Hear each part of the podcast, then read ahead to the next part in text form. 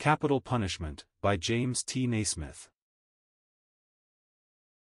In this issue Dr. James T. Naismith of Scarborough, Ontario, continues his series on current controversial subjects, and at the same time he concludes his series of studies on the overall theme of encouragement.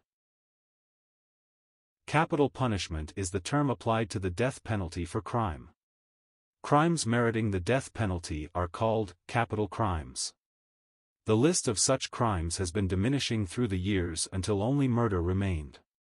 In many countries, the death penalty for murder has been withdrawn, but, where this has happened, there has been considerable agitation and support for its reinstatement. Christians and non-Christians differ in their attitude to capital punishment.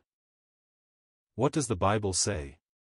In this, as in all matters, our attitude should be based, not on our opinion, however strongly held, nor on the views of men, however great or good, nor on philosophical arguments, be they ever so clever, but on the Scriptures.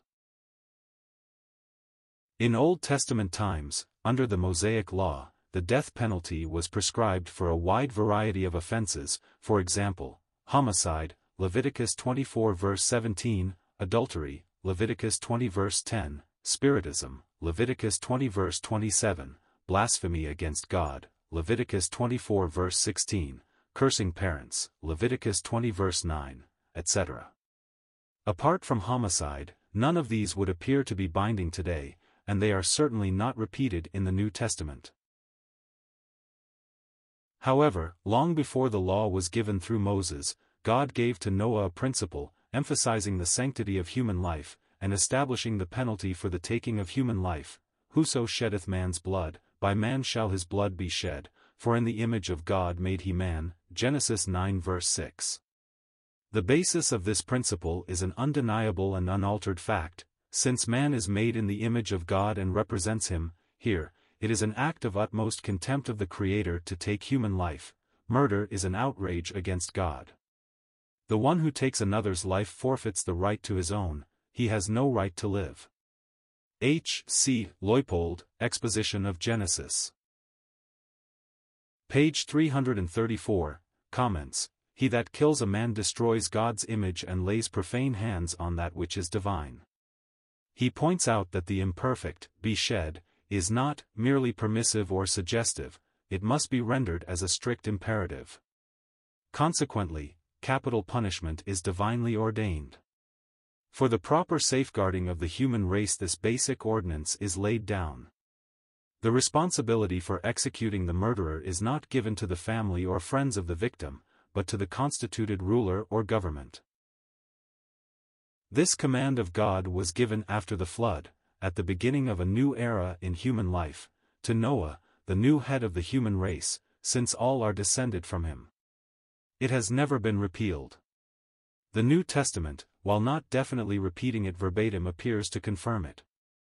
In his instructions regarding the Christian's responsibilities to governments and rulers, Paul states, He, the ruler, is the minister of God to thee for good.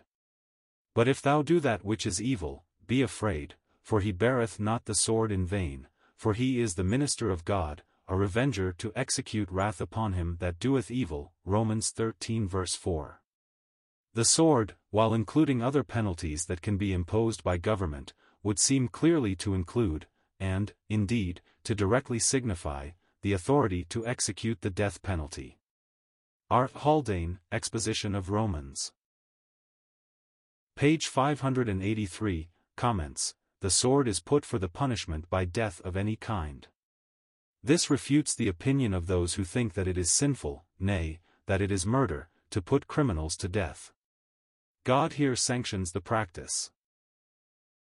Christian objections to capital punishment, not all Christians agree with the death penalty for murder. Among the arguments usually used against capital punishment are the following. 1. God is a God of mercy and love, not willing that any should perish, 2 Peter 3 verse 9. He showed his kindness to the chief of sinners, 1 Timothy 1 verse 15. Surely we should too. Answer, God is also a God of justice, he must and will punish sin. The same argument about God's mercy could equally well be used against the biblical revelation of eternal punishment. 2. Capital punishment deprives the murderer of the opportunity to be converted. Answer. Normally, those sentenced to death have adequate time and opportunity to repent before the sentence is carried out. Why should it be thought that, with more time, they would ultimately repent and be saved? 3. There is no evidence that the death penalty for murder is a deterrent. Answer. The biblical basis for capital punishment is not dependent on any deterrent effect it may have. In any case, evidence that the death penalty is or is not a deterrent is conflicting. The former Solicitor General of the United States, Robert Bork, has said, the assertion that punishment does not deter runs counter to the common sense of the community, quoted by C. Donald Cole, in Christian Perspectives on Controversial Issues, page 111. 4. Jesus Christ clearly taught that we should love even our enemies, Matthew 5 verse 44. Surely this does not mean we should put them to death but rather we should seek their welfare, including pardon for crime. Answer, the Lord Jesus also taught just as clearly the seriousness of sin and the certainty and solemnity of judgment. True, he was infinitely loving, he was also absolutely righteous and just. In the same Sermon, on the Mount, in which he commanded his hearers to love your enemies, bless them that curse you, do good to them that hate you and pray for them that despitefully use you and persecute you. Matthew 5 verse 44, he spoke, in the most solemn terms, of the certainty of judgment, here and hereafter. Matthew 5 verses 21 to 30. 5. Modern penology emphasizes rehabilitation rather than retribution. Answer, the Word of God emphasizes retribution for sin. 6. The Bible commands, Thou shalt not kill, Exodus 20 verse 13. Answer, the verb kill in this verse really means murder, CNIV, NASB, NEB.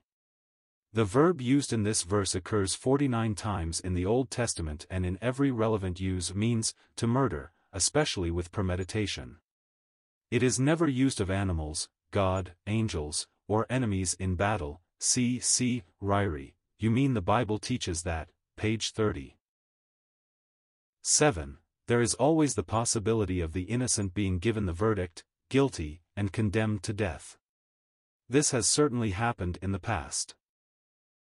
Answer, no one should be sentenced to death without clear, unmistakable evidence of guilt.